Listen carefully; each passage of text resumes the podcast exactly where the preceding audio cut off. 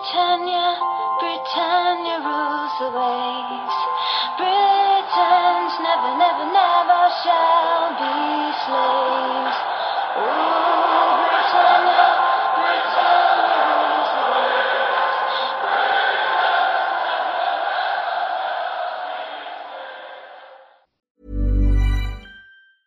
Hiring for your small business? If you're not looking for professionals on LinkedIn, you're looking in the wrong place. That's like looking for your car keys in a fish tank. LinkedIn helps you hire professionals you can't find anywhere else, even those who aren't actively searching for a new job but might be open to the perfect role. In a given month, over 70% of LinkedIn users don't even visit other leading job sites. So start looking in the right place. With LinkedIn, you can hire professionals like a professional. Post your free job on linkedin.com slash people today.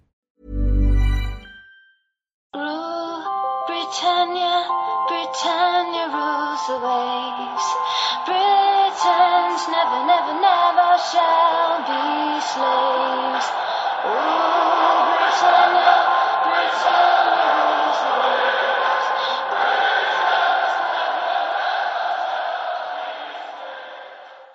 Hej och välkomna till Svenska FPL-podden. Nu är det dags för mittfältsnack och mittfältare finns det en hel del utav i fantasy. Vi eh, kommer gå igenom dem uppifrån och ner, det vill säga börja med ett premiumsegment och röra oss sakta neråt.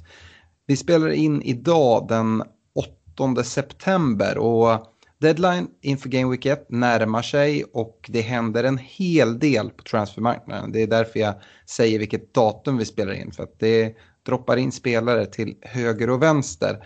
Men eh, det finns inte så mycket att vänta på. Jag vill bara kort nämna att eh, om ni inte har gått med i våra ligor, se till att göra det. Vi har vår poddliga där eh, det är helt gratis att vara med. Där första priset är på ett presentkort på 5 000 kronor med Olka spor- Sportresor.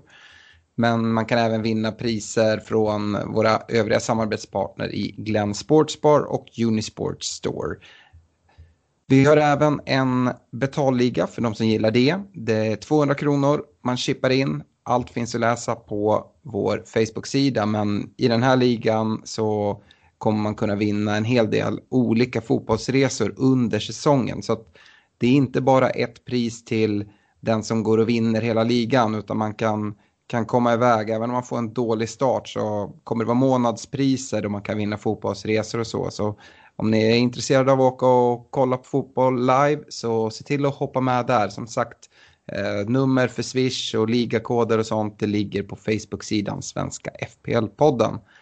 Premiumspelarna på mittfältet i år startar på 12,0 12,0 och eh, det bästa att börja med det är väl Liverpool där vi hittar både Salah och Mané. Och det är väl ett ganska bra läge att ställa dem mot varandra. Salah är ju en spelare som har tagit mer poäng än man i alla de tre senaste säsongerna. Eh, dessutom förmodad straffskytt, åtminstone nu när inte åldersmannen Milner är på plan eh, vecka efter vecka. Men eh, jag vet inte, hur, hur väger du Salah versus Mané nu här inför Game Week 1? Nej, jag tycker jag börjar mer och mer väga över mot Mané. Jag vet att eh, liksom hela communityt eh, håller ju Salah eh, högre. Eh, om man liksom ser vad, vad som skrivs eh, bara för att de kostar lika mycket i år. Men eh, av det lilla jag har sett på försäsongen så ser ju Mané mycket hetare ut än, än vad Salah gör tycker jag. Sen har de lite olika roller i laget och Salah kommer ju troligtvis komma till fler avslutslägen eh, i matcherna. Men frågan är om liksom han kommer få in tillräckligt många fler bollar än Mané för att eh, väga upp för att eh, Mané kommer troligtvis ta mer bonuspoäng än vad, än vad Salah kommer göra.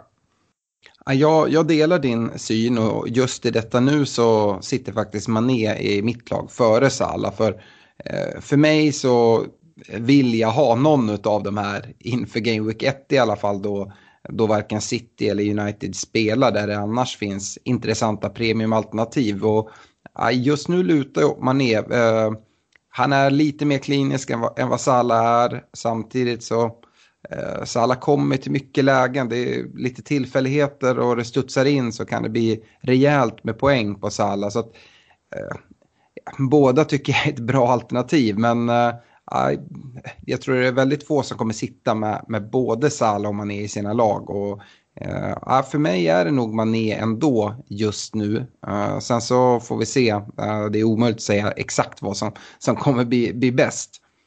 Nej, det, det, sen får vi över säsong så kommer ju sagt, mycket avgöras av hur mycket straffar som Liverpool får. Där har ju Salah en solklar fördel såklart för att Eh, det blir några bonusmål eh, för hans konto varje säsong på grund av dem. Mm.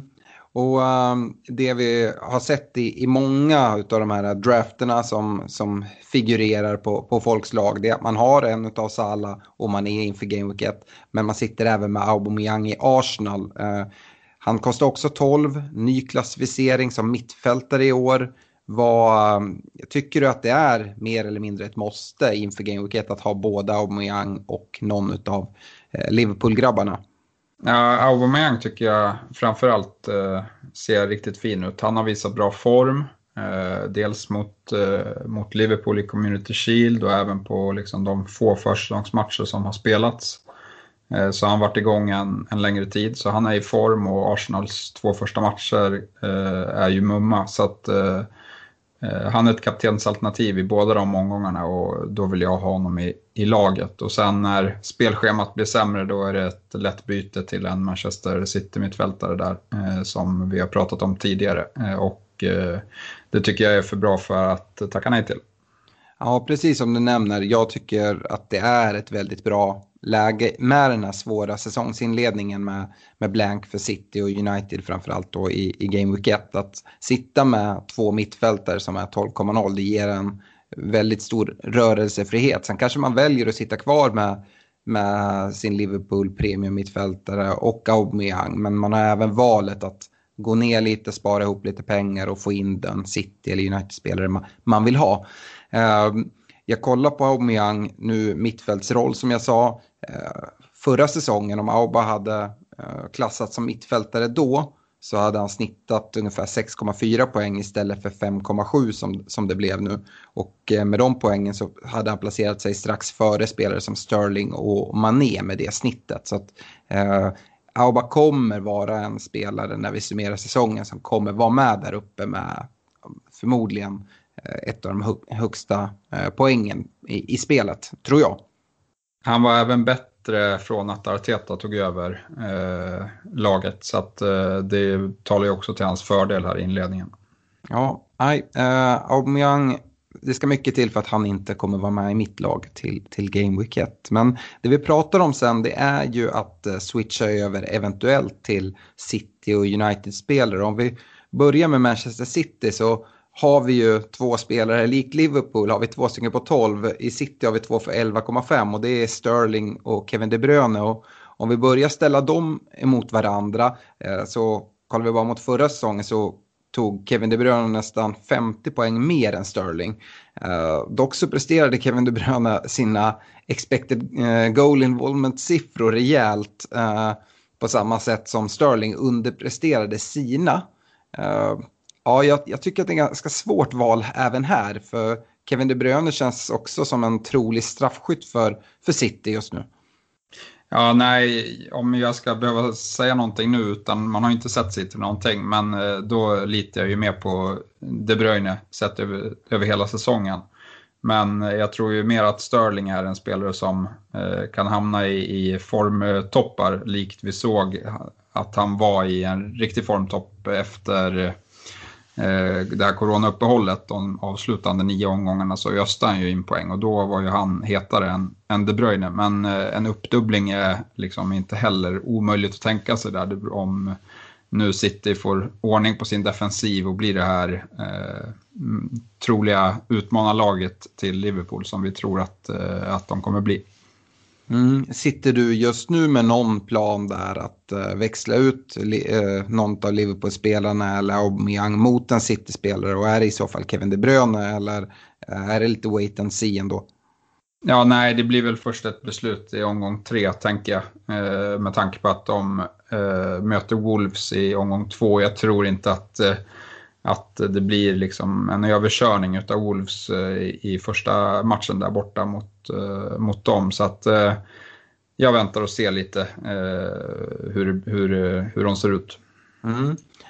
Man ska väl säga det att även om City är ett lag som inte är speciellt beroende av ett kanonspelschema så kan det ju vara värt att nämna att spelschemat inte ser ut som i alla fall ett av de bästa här i, i starten av säsongen.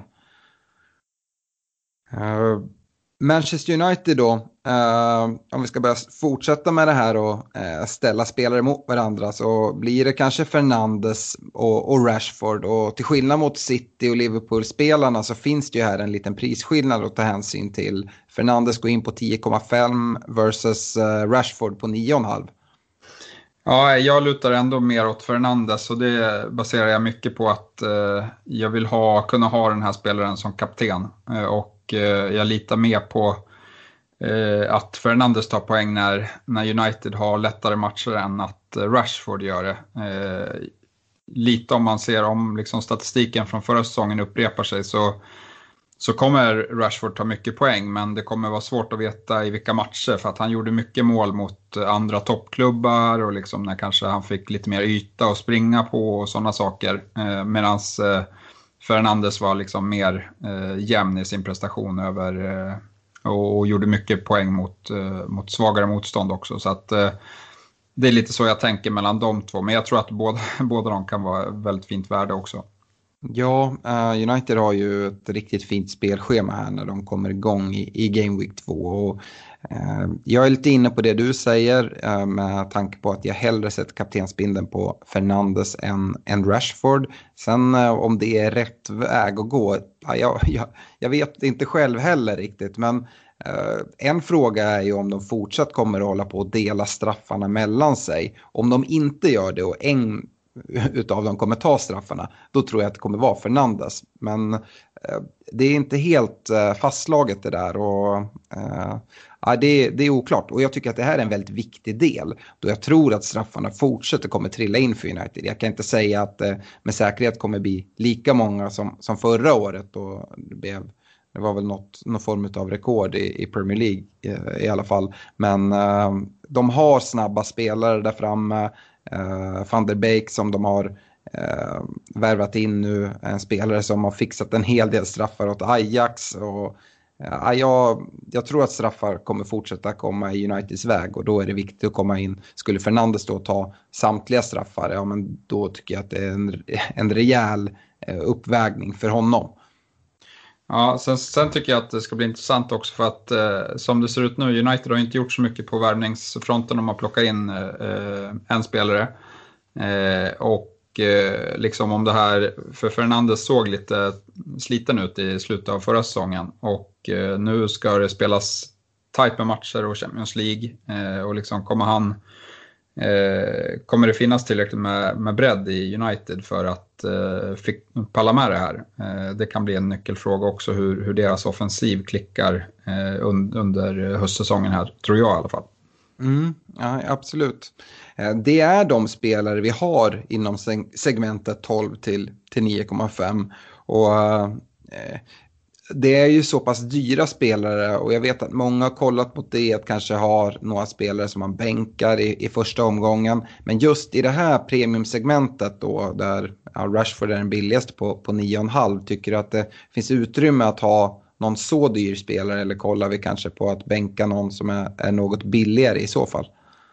Eh, nej, jag tror att, eh, eller jag är inte så sugen på att bänka så mycket pengar i första omgången. Eh, man vill ändå ha en bra start och visst kan det falla väl ut eh, om man lyckas träffa, träffa in några differentials i omgång ett som, som väger upp för att man har någon annan på bänken. Men eh, eh det är inte riktigt den strategin som, som jag gillar. Då gillar jag hellre att bänka någon billigare spelare i, i omgång ett. Mm. Uh Ja, men eh, för att summera premiumsegmentet så för min del så kollar jag mot just nu att eh, sitta med Mané och Aubameyang eh, som jag sen har möjlighet att växla över till, eh, till City och United-spelare längre fram om, om, om, om andan faller på. Man har i alla fall en stor valfrihet här. Går vi in på mediumsegmentet eh, där vi har valt att dela upp det så att det är spelare från 9,0 ner till 6,5 så är det ju ett väldigt stort segment där det finns väldigt många spelare. Och eh, ja, snabbt bara om vi går in i Liverpool så spelare i den här priskategorin i, i Liverpool går för mig helt bort. Det är Minamino, Oxlade Chamberlain och eh, Shakiri. Jag vet inte om du tycker att någon av dem är, att kika mot. Nej, inget intresse där. Eh, den som kanske skulle kunna blomma ut är väl Minamino, men det, det krävs mycket mer eh, från hans sida för att han ska bli aktuell. Ja, precis. Uh, om vi istället går till Manchester City så har vi även en del spelare här. Vi har uh, Riyad Mahrez, vi har Bernardo Silva, Fernand Torres, Phil Foden som går in på 6,5. Och Eh, Mahrez, han eh, fick vi en nyhet om att han har eh, smittats av eh, covid och kommer väl missa starten tänker jag då. Ja, jag tror att de ska väl isolera sig om det är 10 dagar eller 14 dagar. Men samtidigt spelar City sin premiär lite senare så att eh, det är väl liksom gränsfall om de kan vara med. Men de kommer inte ha varit med på så mycket träningar så att det troliga är väl att de missar eh, den första matchen där. Ja, och det är, vi ska säga det, det är Mares och Laporte som det har, har rapporterats om. Um, Övriga där, Bernardo Silva för 7,5 tycker jag är, är dåligt värde. Eh, uh, Fernand Torres för 7, ny spelare, Citys uh, ja, Peps roulette där. Uh, tycker jag inte heller lockar. Phil Foden skulle kunna vara, vara en uh, intressant spelare. Men uh, ja, jag vet inte, det är inte så att uh, hans chanser blir bättre hos Pep tror jag efter den här incidenten nu med, med landslaget nyligen. Nej, det blir väl lite avvakta och jag vet inte, jag vill se att han får mycket minuter innan, innan uh, jag plockar in honom. Så. Men han är absolut en att hålla koll på här under säsong. Mm. Om vi då, då kan konstatera att Liverpool och City i det här mediumsegmentet känns sådär. Kollar man på lag som är mer intressanta här så har vi Spurs och Chelsea och här finns det en uppsjö med spelare. Och jag vet inte har du något lag du vill börja med, Spurs eller Chelsea? Eh, nej, det spelar ingen roll. Eh, Tottenham har ju väldigt fint inledande spelschema så vi kanske ska börja där. Ja, och där har vi ju Son på, på nio och det är väl nästan så att han går in i, i premiumsegmentet. Men sen har vi Alli på åtta, Bergwijn 7,5, eh, Lucas Mora och, och Lo Celso på sju och eh, ja, nu är, faller Lamela utanför eh, då han är prisad 6. Men det är en hel del spelare och väldigt fint schema som du säger. Men hur tar man sig bäst in i Spurs? Jag tycker Bergwijn och Mora lär få samsas om speltiden. Vilket gör att ingen av dem känns speciellt lockande. Eh, för de pengarna vill jag ha mer säkra startspelare. Och där har vi Ali som vi vet är en Mourinho-favorit men samtidigt Lo Celso vill jag vara med och slåss om hans plats också. Jag ja, hur, hur ser du på, på Spurs? Eh, nej men jag gillar ju Son och Ali, eh, gör jag. Eh, Son har ju varit, sett glödhet ut på, på försäsongen, men då ska man ha med sig att han har spelat eh, mycket i Kane-rollen som, eh, som eh, centralanfallare. Eh, han har även varit kapten för, för Tottenham här under försäsongen. Så att eh, det är en, det är en spelare som Mourinho eh, såklart eh, är en av dem han bygger laget kring. Eh, men vi vet ju inte vad det här kommer innebära. När Kane kom tillbaka eh, i fjol eh, så blev Son väldigt, spelade Son väldigt brett ute på vänstersidan och hotade inte så jättemycket. Det måste ju liksom bli ändring på om han ska vara av intresse, tycker jag. Så det är lite så här hur man ska göra. Ska man gå på form eller, eller ska man lita på att spelschemat kommer generera mål här för, för Tottenham. Eh, om man ändå liksom vill ha en väg in så tycker jag att Ali är lite bortglömd för att eh, han hade ju skadeproblem eh, efter coronauppehållet och spelade knappt någonting. Men han har varit tillbaka nu här hela försäsongen och eh, gjort en del, eh, gjort en del eh, poäng, mål och assist. Och vi vet ju att han gillar att fylla på in i boxen. Eh, så att eh, Ali är en spelare som jag tror man, många glömmer bort och, och, kan säkert göra det rätt bra här inledningsvis. Ja, men jag, jag håller med dig här. Jag, Ali är den spelare som, som jag kanske lutar mot. Jag älskar ju sån och kanske framförallt som du säger, som vi har sett nu på försäsongen, när Kane inte är med, ja, men, eh, då, då är sån ett jättebra alternativ. När Kane är med, ja, jag är inte riktigt lika säker. Jag vill vänta och se lite där. Och eh, Ehm, ja, jag vet inte, man får ju ställa Sons prislapp på 9,0 och, och jämföra det med vad man kan få i anfallet för de pengarna. Vi kommer komma till anfallare i ett senare avsnitt, men uh, jag, jag, är inte övertygad om Son. Alli däremot för 8 skulle kunna vara en, en vettig väg att, att gå in på. Uh, men när vi är i den här prisklassen då blir det ganska naturligt att gå in i, i Chelsea också tycker jag. Uh, nu har vi Eh, Havertz presenterad och klar i Chelsea. Går in på ett pris på 8,5, alltså samma pris som eh, Pulisic i, i, samma lag. Vi har nyförvärvet Ziyech för 8 och eh, vi har Mason Mount på 7. Eh, både Pulisic och eh, Ziyech drar med lite skador och skavanker. Eh, och vi vet inte riktigt hur, hur, det ser ut. Och dessutom så är det svårt att veta hur, hur Lampard kommer att välja att rotera. Uh, jag tycker det är klurigt här, men jag antar att Havertz är tilltänkt att, att, att spela väldigt mycket med, eh, med den prislapp han kommer med.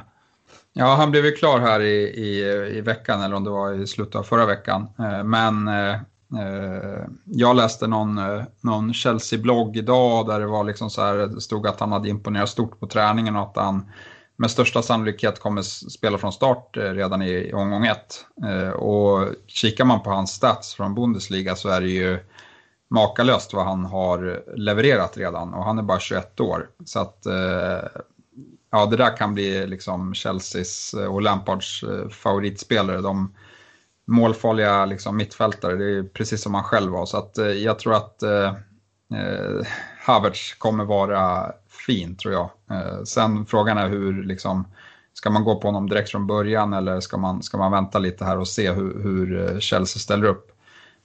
Det, man får ju flagga upp också att det blir nog eh, mycket rotation. De har ju alltså, många bra spelare och eh, har ligan och Champions League eh, att tänka på här. Så att eh, vissa spelare kommer ju roteras en hel del kan jag tänka. Mm. Det är ju som sagt jättemycket nyförvärv i Chelsea och det verkar inte som att de är helt klara. Det kanske ska in en målvakt också. Men uh, den offensiva delen, det är väl förmodligen uh, någon form av uh, eh, ja, antingen om man ser det som tre anfallare eller en med tre spelare bakom första uppställningen när jag kollar på det. Pulisic imponerade stort i slutet av förra säsongen. Jag tänker att han borde vara ett första alternativ tillsammans med de andra nyförvärven i, i Havertz, eh, Ziyech och eh, Werner då på topp. Eh, Var, vart eh, finns det plats för Mason Mount? Nej, Mount och Hudson och Doy är också liksom superstora löften. Så att man får väl anta, jag tyckte ju att Pulisic kanske inte fick så mycket speltid som, som eh, man tyckte att han förtjänade i fjol. Eh, det kanske fortsätter så för honom, eh, vem vet. Men det är mycket möjligt nu när de har så många alternativ där. Havertz, han är ju lite av en, ett nav. Liksom. Han, är del, han gör mål, men han är även en playmaker. Så att, han, jag tror han kommer etablera sig och bli liksom den viktigaste spelaren för, för Chelsea på mittfältet. Men, men det är bara vad jag tror initialt här. Sen mm. tror jag, han är ju liksom det största talangen och om man kollar på Ziyech, han, eh, jag tror han är 27 eller 28. Visst, han är jätteduktig, men så här, om man kollar på liksom vem som verkligen har chans att, att blomma ut här så Havertz, 21 år, är ju, har ju... Det är, det är lättare att komma till en klubb ju yngre man är. Eh, så mm. Ziyech han går från, från Ajax som liksom en liga som inte alls är lika tuff som Premier League. Så där, där har jag mycket mer frågetecken kring eh, hur bra det kommer gå, då, även om han också ser fin ut såklart. Mm. Jag ska säga det om Ziyech, de som inte har järnkoll på honom, det är ju en riktigt fin spelare på, på död boll, alltså på fast situationer. Och dessutom i öppet spel så skjuter han på mer eller mindre allt, vilket kan kan vara positivt men eh, även, även negativt i, i, i fantasy. Uh, ja, är det, ser det ut som att du kommer börja med någon Chelsea uh, mittfältare i ditt Game Week 1-lag? Nej, det är Havertz i sånt fall. Eh, jag hade väl tänkt avvakta med tanke på att de ändå ska möta Liverpool i andra omgången. Men om man drar ut eh, liksom, eh, på lite fler omgångar så har de ju ett riktigt fint inledande spelschema Chelsea. Så att eh, man kanske inte ska tänka allt för mycket på på att de har en tuff eh, match i omgång två utan bara ser långsiktiga spelet här och, och går på Havertz. Ja, jag, jag är ju väldigt intresserad av Pulisic men som sagt lite osäkert där med, med hans skavanker. Han kommer inte vara med i mitt Game Week 1-lag. Jag kommer förmodligen inte ha någon eh, Chelsea-mittfältare eh, då. Men eh, det är ett lag jag kommer följa med väldigt stort intresse och, och, försöka vara snabb med på om man, om man ser några tydliga tendenser där från, från Lampard. Går vi vidare och kollar Manchester United så är det ungefär som Liverpool tycker jag. Den här priskategorin är inte lika intressant som eh, Eh, där när Fernandes och Rashford. Däremot är det ett namn som sticker ut och det är ju Mason Greenwood prisad 7,5. Vi har även Pogba för 8, vi har Donny van der Beek för, för 7 och vi har eh, James för 6,5. Men jag tänkte egentligen hoppa över och prata om, om de andra spelarna och gå, gå direkt på Mason Greenwood. Eh, vad, vad säger du Stefan? Ja, alltså så länge vi inte får några nyheter om någon transfer in så eh, kan det här vara liksom värdespelaren eh, nummer ett i år, tror jag. Ja, och vi, vi pratade ju om det eh, lite tidigare här att de här premiumspelarna kan vara svåra att bänka Game Week 1. Eh, Greenwood för 7,5 känns något enklare. Det jobbiga här är ju bara att man ska ta ut den till Game Week 1 och sen ska man sitta och vänta i det här transferfönstret. Sen helt plötsligt så presenteras det någon spelare och då blir det inte speciellt långsiktigt heller. Uh, det, det, det är en klurig del. Jag jag tror mycket på Greenwood och även om det kommer värvas in, eh, säg en Jadon Sancho, så tror jag att Greenwood kommer få ganska mycket speltid eh, den här säsongen. Men om det inte värvas in någon, ja men då är han ju ett direkt första val för, för Solskär och då, ja, då är ju hyperintressant för 7,5. Jag skulle säga att han kan vara intressant även med, med en värvning in i, i United. Ja, jag såg att han fick tröja nummer 11 nu också, så det säger ju en del om att hans roll i laget har blivit viktigare än eh, förra, föregående säsong i alla fall. Ja, vi ska väl nämna även där, precis som eh, vi sa kort om, om Foden, att eh, han kanske inte gjorde, gjorde det bästa intrycket här på, på sin första landslagssamling. Men, eh, eh, och det kan även vara så att det kommer komma någon reprimand från FA, det, det utesluter inte jag. Um, Yes, uh, nej men kort då om vi ska säga de andra. Pogba för mig helt ointressant, fin fotbollsspelare men uh, kan inte göra skäl för, för den pengen i, i det här United. Och eh, Donny van der Beek, eh, där avvaktar jag också. Eh, tycker han ligger för nära i pris med, med andra som är, är mer intressanta. Eh, om vi går över till, till Arsenal då, Stefan, då har vi eh, med PP, William, Özil, Özil för sju, eh, William och PP för åtta. Eh, det går väl inte direkt att ställa dem mot Aubameyang, men är det någon av dem som du tycker skulle kunna vara intressant sett till Ehm, om man inte får ihop de här tolv till, till Auba? Nej, jag skulle vara, alltså det känns som att Arteta snurrar runt rätt frisk på den där positionen. Jag tror väl kanske att William kommer spela, men eh, eh jag kan inte säga säkert.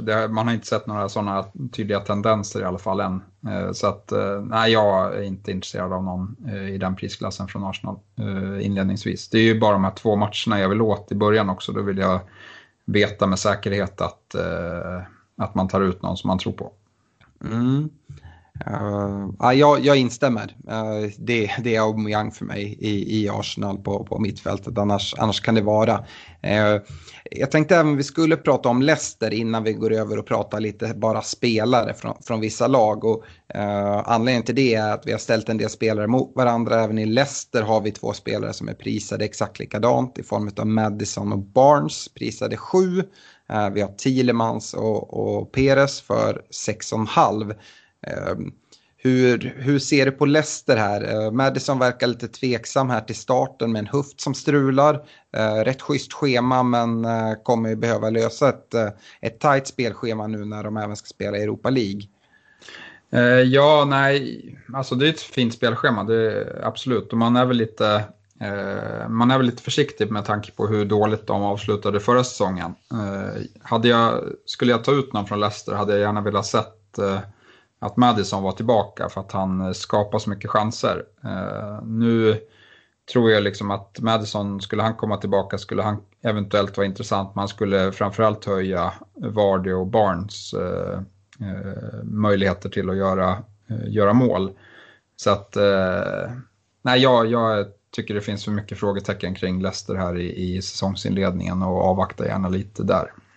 Mm. Eh, övriga spelare i det här mellansegmentet. Nu har vi fått in lite nyförvärv. Eh, James Rodriguez presenterades här och eh, blev prisat idag tror jag det var. 7,5 går han in på Everton. Och det, det är någonting som lockar där för mig. Hur, hur känner du? Jag har inte sett så många colombianer i, i Premier League eh, kanske. Eh, nej men det, det är som sagt det är en ny liga, eh, mycket värvningar i Everton. Jag vet inte riktigt vart James står. Det var länge sedan man liksom tänkte på honom som fotbollsspelare. Han har ju eh, fallit eh, det var ju typ VM där för, för sex år sedan. eh, nej men eh, jag vet jag har inte så bra koll på honom faktiskt. Men eh, det är klart att han är en talangfull fotospelare och, har, och kan göra det bra. Eh, men, men som sagt, eh, jag har lite för dålig koll för att starta honom eh, känner jag. Ja, någon som har koll på honom är ju Ancelotti i Everton. Och, ja, jag, jag tror han vet vad han gör där. Eh, de värvade även in Dokore, det blev ju klart här nu eh, precis innan vi skulle spela in. Så där har vi inget pris än. Eh, det kan ju också vara en spelare, han kommer ju kosta betydligt mindre än, än 7,5 tror jag. Men det kan ju också vara en spelare som kan vara att kika, kika mot, som kan vara ett lite bud, mer budgetalternativ beroende på hur, hur man väljer att nyttja Dokore. I Watford så så han nyttjades han till och från i en mer framskjuten roll och skulle han få en sån roll i Everton, kanske ligga precis bakom eh, Calvert Lewin och fylla på in i boxen så, eh, så skulle det kunna vara intressant. Eh, jag, jag lutar väl åt att till exempel Chamez kommer användas på, på en kant och, precis, och Richarlison på, på andra kanten. Eh, och få, få skära in lite. Men eh, ja, det återstår att se. Eh, och det kanske är så att det är mycket spelare in, det är lite osäkerheter med James Rodriguez, vart ligger han? Det kanske är spelare man ska vänta lite med och se hur Everton startar innan man hoppar på de tågen direkt från Game Week 1. Jag är i alla fall lagd åt det hållet och inte vill gå in och chansa allt för mycket så här i starten. Jag, tycker ju, jag, jag, tror att eh, Everton kan starta bra. Jag tycker att de har gjort fina värvningar och eh, liksom eh, Ancelotti, det är kanske nu liksom han kommer sätta sin riktiga prägel här efter att ha varit i, i klubben ett tag och liksom nu få starta om på ny kula, eh, ny säsong. Eh, så det ska bli spännande att se. Eh, men jag, jag är ganska optimistisk till hur Everton kommer starta här. Mm. Mm, nej, jag, jag, jag hör vad du säger. Uh, andra spelare, jag, jag, nämner några, några stycken här så kan du få, få säga lite vad du tycker om dem. Uh, vi har ju Graylish i Villa för 7, Vi har uh, Traoré och Jota i Wolves för 6,5. Vi har Lalana 6,5 i Brighton och Redmond 6,5 i Southampton. Är det här någon, någon spelare? Det är ju i det lägre intervallet i den här mellankategorin. Men kan ju vara möjliggörare. Är det någon av dem som du tycker är värd att stanna upp vid? Jag vet inte. Jag har inte, jag har inte riktigt kikat på de här spelarna så jättemycket. Graylish, absolut, men han har ingen match här i, inledningsvis, eh, vilket stör mycket tycker jag. Mm. Eh, ja, sen, nej jag vet inte. Jag, jag, har inte, jag tycker det, då går jag hellre på någon eh, uppgradera någon back eller ta någon, ta någon striker där. Eh, känner mm. jag lite. Ja, jag, jag är också inne på det här. Eh, jag tycker att det är intressanta spelare eftersom jag nämner dem. Men jag vet inte, samma Traoré i Wolves där, jag vet inte riktigt. Det skulle kunna vara så att eh, Gomes har någon tanke med att Traoré ska, ska lira wingback och täcka upp för att Doherty nu är borta eller vad tanken är där och ja, hur, hur intressant gör det honom? Vi såg ju Doherty i en extremt framskjuten roll och jag antar att Traoré kommer få en lika framskjuten roll där så det behöver inte vara, vara jättemycket ne mer negativt. Vi såg Doherty vara verkligen längst fram i laget. Men eh, Traoré är en annan spelare men det är en offensiv spelare i grunden. Um, uh, uh, Ja, det är lite, lite oklarheter. Eh, jag skulle vilja kasta in några, några sådana här absolut no-go från min sida i alla fall. Eh, I Sigurdsson och eh, Saha i, i Pallas.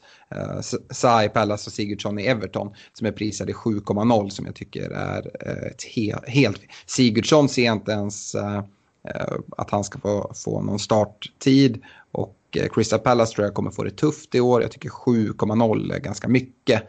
Uh, dessutom så skulle jag vilja kasta in en varning för, för, uh, för West Ham som har en hel drös med 6,5 på mittfältet där jag inte tycker någon egentligen är speciellt intressant. Nej, och ett bedrövligt spelschema på det. Ja. Uh, om man ska gå på West Ham så finns det bättre alternativ tycker jag som är billigare på mittfältet. Det kommer vi komma till nu när vi går in på, på budgetsidan. Men om vi bara stannar upp lite kort här på, på mediumsegmentet. Eh, vi har ju en hel del spelare i Spurs, men kanske framförallt Chelsea som, som, som ligger där. Eh, är det de i det här lite dyrare mediumsegmentet som du kollar på? Du sa det att när vi kom ner lite i prisskalan att du kanske kollar på att istället gå på någon lite dyrare försvarare eller lägga pengarna i anfallet. Ja, nej precis. Då går jag hellre på någon jättebillig mittfältare. Eh, det finns några som vi kommer ta upp snart. Men, mm. eh, och så. men det är framförallt eh, Tottenham och Chelsea här men som båda har intressanta spelare och eh, bra spelscheman inledningsvis dit jag kikar. Mm, då går vi till budgetsidan och det är ju då de billigaste mittfälten i spelet kostar 4,5 och här ska vi prata på, om de spelarna och upp till priser på 6,0. Och Ja, vilka är värda att nämna här? Jag tänker att det kanske är bäst att gå igenom prismässigt mer än vilka lag. Så om vi börjar i det här eh, 6,0 eh, pris, prispunkten så har jag några spelare som jag kikar mot. Om vi eh, har eh, Brighton så tycker jag Trossard är en intressant spelare. Eh, och jag tycker det är ett bättre alternativ än Pascal Gross som också finns för samma peng i, i Brighton. Uh, svåra är ju med Potter där, det var lite så här varannan, varannan match som Trossard fick spela eller inte, men när han spelade så gjorde han det bra. Ja, eh, det håller jag väl med om, men som sagt just den, eh, eh, det frågetecknet gör att jag avstår här och framförallt så har Brighton ganska tuffa matcher inledningsvis så då kan, hinner man kika hur, om Trossard ser het ut eller inte, om man får mycket speltid. Mm. Eh, på 6,0-sidan en spelare som jag skulle vilja flagga upp eh, lite varning för, för det blir mycket snack eh, om honom nu. Eh, och det är verkligen på kort tid. Det är Fraser till Newcastle som kommer från, från Bournemouth. Och anledningen till att jag vill flagga upp varningen för det, det är att eh, han har inte spelat en match sedan 7 mars och kom in nu och har ingen försäsong med Newcastle. Så att, eh, absolut på sikt kommer han säkert ta en plats i Newcastle och, och kunna leverera tillsammans med sin radarpartner från Bournemouth i, i Wilson på topp. Men eh, så här i starten, i Game Week 1 sitter man inte med Fraser i laget och, om, om ni frågar mig. Nej, instämmer där. Eh, vi har eh, Ward Prowse i SA-15. Ja, eh, kan absolut vara intressant men Kostar han 6 så tycker jag han är mm. lite för dyr kanske för mig. Eh, man ska väl dock ha med sig att han eh, troligtvis är första straffskytt. Eh, Ings har ju tagit några i slutet av förra säsongen men det var ju när Hassenhüttel var ute och sa att han skulle göra allt för att Ings skulle ha chans att vinna skytteligan. Ja, precis. Och apropå straffskytt, Milivojevic i, i Crystal Palace, det är ju egentligen i så fall endast för straffarna. Tycker du att det är någonting för 6,0? Nej, jag avstår. Ja.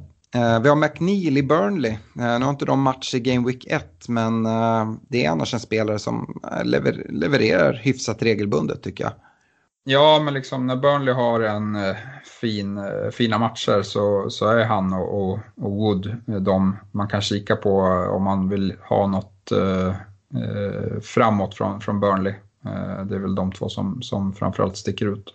Mm. Jag tycker det här är en svår, svår pris, prispunkt att kolla på spelare, men uh, jag skulle vilja nämna Fleck i Sheffield United och även Hernandez i nykomlingen Leeds. Uh, är det några spelare som, som du har någon, uh, någon koll på?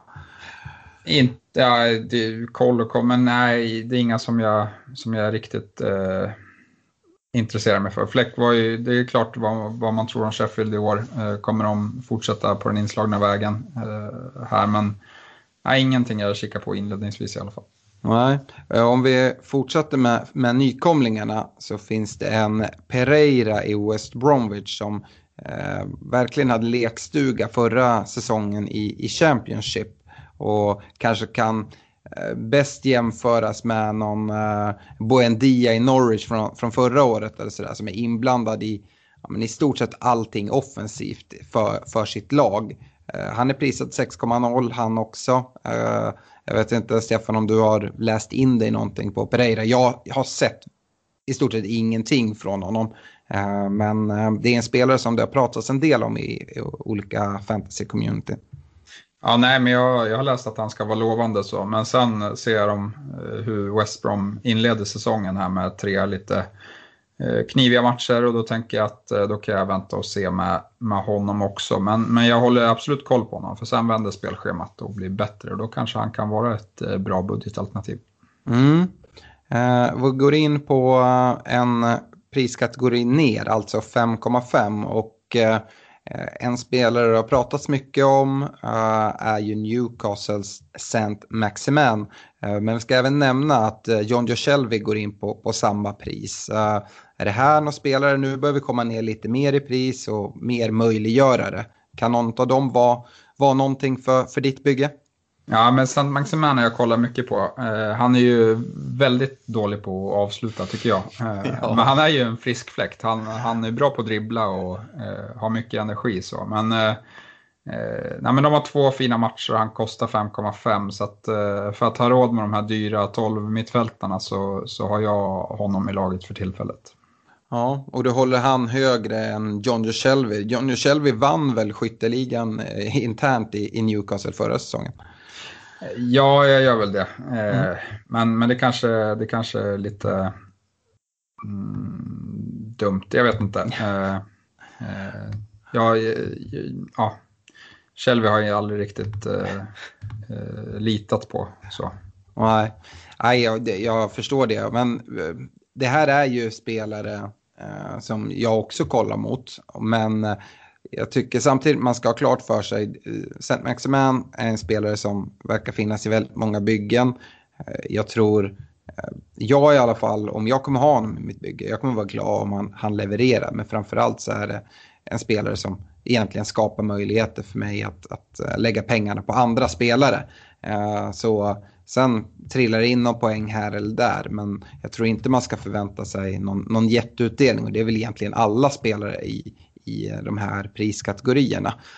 Eh, däremot så eh, en spelare som skulle kunna eh, ha, ha sin säsong, eh, jag törs inte säga att det är så, men eh, när vi pratade den här mellanpriskategorin och jag nämnde Liverpool så eh, gick alla de spelarna bort för mig. Men eh, Keita har blivit prisad 5,5 och det ryktas ganska intensivt om att Wijnaldum ska, ska lämna Liverpool. Jag vet att det finns rykten också om att då eh, Thiago Alcantara kanske ska komma in. Men eh, Keita skulle kunna ta en, en regelbunden startplats på det där Liverpool-mittfältet. Och eh, vi vet när han spelade i, i Leipzig tidigare att det var en spelare som, som var en riktig poängspelare och fyllde med bra framåt. Eh, det skulle kunna vara ett fynd här. Ja, det skulle det kunna vara, men jag tror personligen aldrig att Wijnaldum säljs om inte Thiago köps in. Eh, alternativt så går Barcelona direkt för Thiago, vilket det också har ryktats om. Eh, och då lär ju Wijnaldum inte gå. Eh, för att det är ju den positionen som Barcelona också är ute efter att förstärka. Mm. Ja, jag, jag vill ändå bolla upp den. Eh, sen så får man som sagt följa vad, vad som händer. Och, eh, det kan ju även vara om Wijnaldum eh, blir kvar att eh, Keita får en mer framskjuten roll i år och får mycket speltid också. Eh, det, det, får vi se, men eh, Keita, jag tycker att prissättning på 5,5 lockar om man kommer se att han får, får speltid. Uh, vi, vi går till ditt kära Arsenal, Stefan. Uh, Saka, är det Eh, han har ändå fått en del speltid, tycker jag har gjort det bra också eh, när han får. Det är väl det där eh, hur, hur mycket han kommer användas. Ja, men jag tror han kommer användas mycket. Det är liksom ett av de största lufterna vi har fått fram på, på länge. Så att, eh, sen sen liksom, om man ska vara intressant i fantasy, eh, det är en annan femma för att han har ju använts liksom som wingback, som innermittfältare, som ytterforward och liksom är väldigt flexibel. Så att eh, eh, vi får väl helt enkelt se, men han, han har verkligen en näsa för eh, att skapa chanser. Det såg vi i fjol att han gjorde väldigt mycket assist. Eh, så att eh, om han liksom förbättrar sitt eh, spel och liksom börjar kunna göra lite något mål då och då också, då, då tror jag att han kan vara riktigt intressant. Men inledningsvis så, så uh, kör jag på Auba från Arsenal.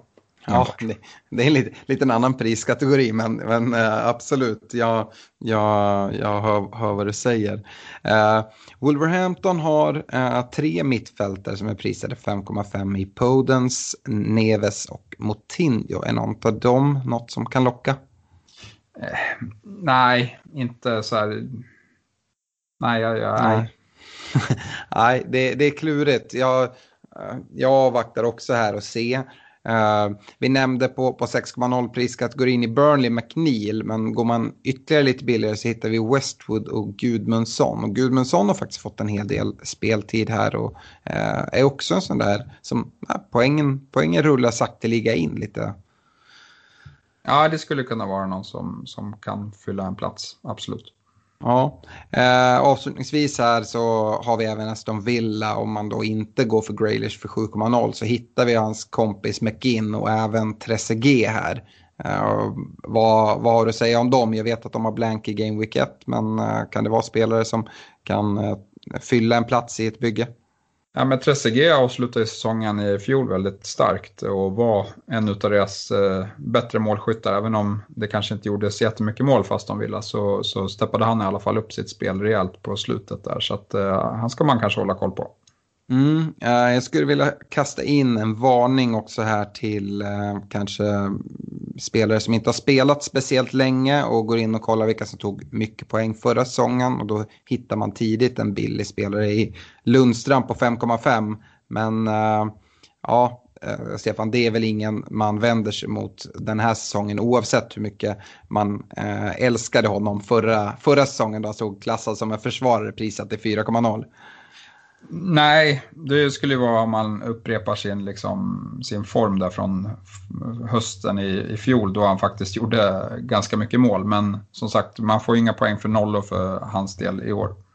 Konkurrensen är mycket hårdare också sen de uh, tog in Sander Berge där på, på, på mittfältet. Så um, Lundströms speltid blev ju också uh, lidande mot andra halvan av säsongen. Yes. Uh, det var de jag tänkte nämna på 5,5 om inte du vill skjuta in någon spelare som du har i huvudet eh, redan nu. Nej, jag tror inte det.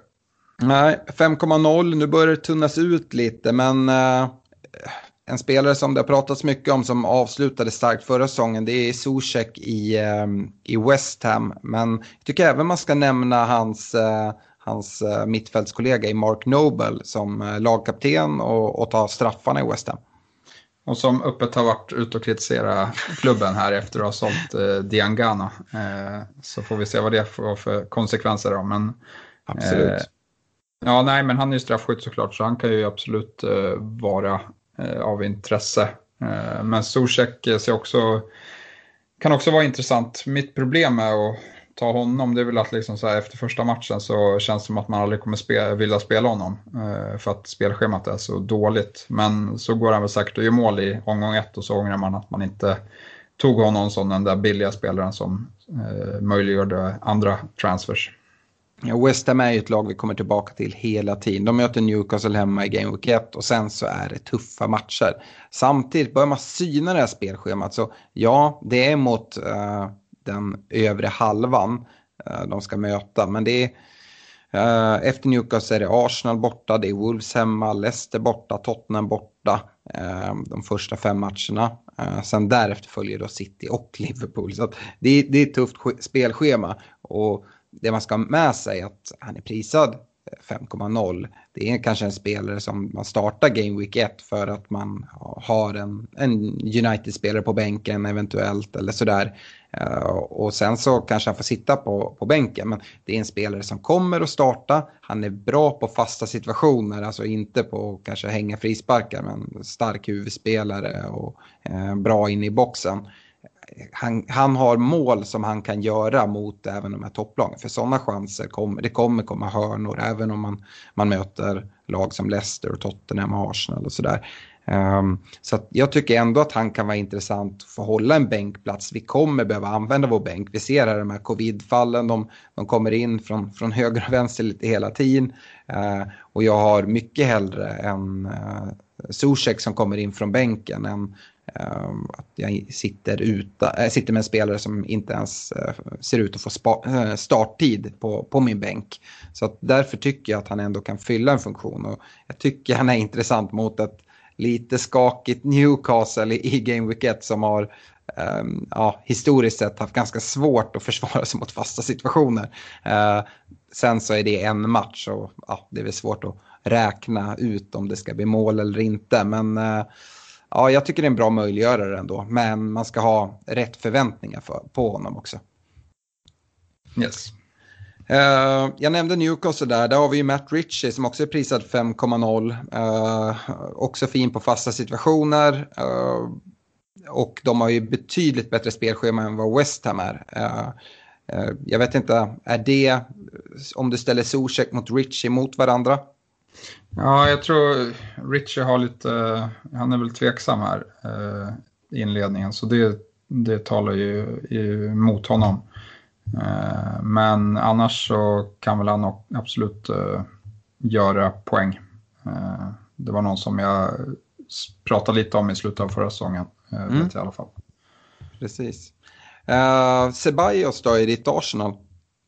Ja, men jag vet inte. Det känns som att han och Xhaka aldrig gör några poäng. Utan bara liksom se till att eh, flytta fram spelet till andra spelare i banan. Eh, väldigt defensiva eh, mittfältare. Så att jag har inga förväntningar för poäng där. Men vill man ha någon som kan göra någon assist då och då eventuellt. Men nej, jag vill kunna få någon assist eller mål från, från eh, även de här budgetspelarna.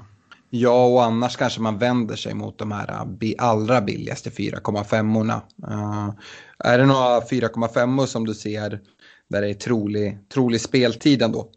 Ja, Bizuma tror jag har en plats i Brighton. Uh, avslutade fjolårssäsongen bra. Uh, mm. sen, sen vet jag inte, Romeo i Southampton har väl en plats nu efter att Höjbjerg har lämnat kan jag tro. Ja, det, det tror jag också. Det är ju dock en spelare som är är jobbig. Han tar ju väldigt mycket gula kort. Man kan nästan räkna med, med och han gör inte mycket annat heller. Så att, uh, om man normalt sett tänker, ja då får jag ändå in två poäng. Så här är det snarare att man får in ett poäng för att det där gula kortet, det, det kommer och det kommer bli avstängningar på grund av när han samlar på sig de här gula eh, under säsong. Det, det är mer eller mindre säkert. Men eh, jag tror också att det är en startspelare. Eh, en spelare som också väljs väldigt mycket bland de här 4,5orna. Det är en annan Brighton-spelare i eh, Stevens.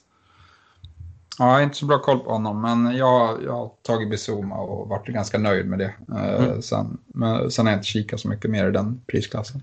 Nej, uh, nej inte jag heller. Jag har inga andra 4,5 jag, jag skulle vilja lyfta. Uh, men utifrån det här Stefan, vill du, uh, vill du nämna hur, hur ditt mittfält ser ut just i detta nu? Jag vet att det kommer ändras, ändras en, en bit här fram, fram till deadline förmodligen. Men vill du släppa bomben? Ja, men jag har Auba, Mané, Son och uh, Sant Maximan på mitt mittfält. Mm. Och sen då Bizuma eller som, ja, Bizuma som, på bänk. Som bänkplats. Ja.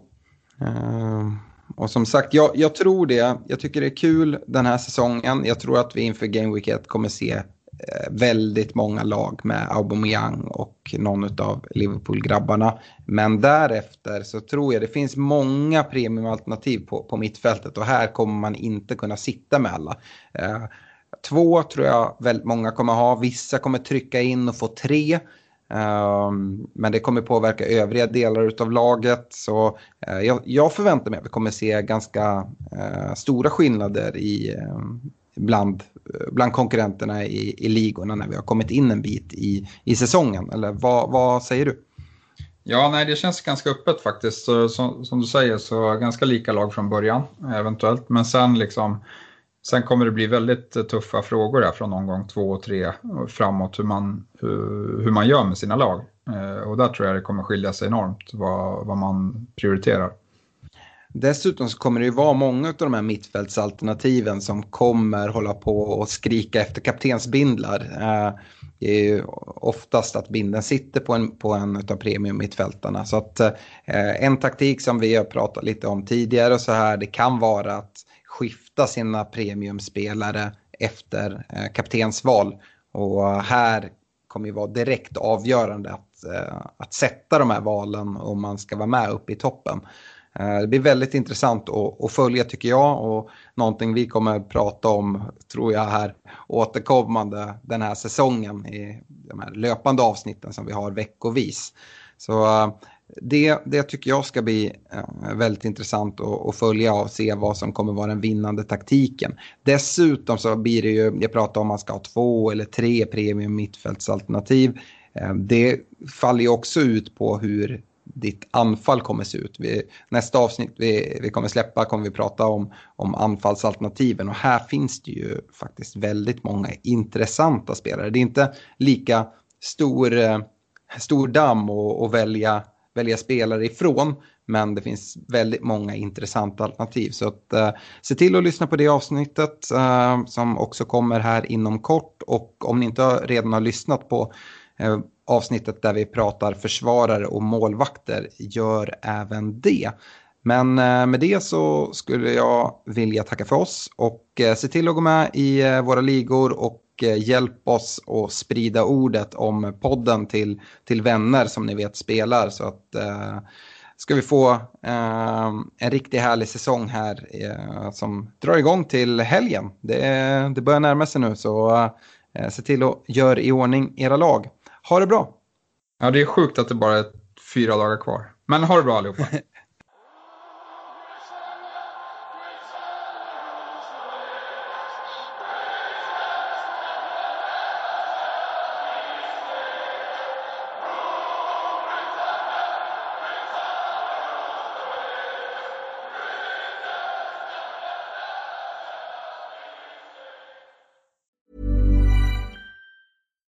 deserves the best, and there's no better place to shop for Mother's Day than Whole Foods Market. They're your destination for unbeatable savings, from premium gifts to show-stopping flowers and irresistible desserts. Start by saving 33% with Prime on all body care and candles. Then get a 15-stem bunch of tulips for just $9.99 each with Prime. Round out Mom's menu with festive rosé, irresistible berry chantilly cake, and more special treats. Come celebrate Mother's Day at Whole Foods Market.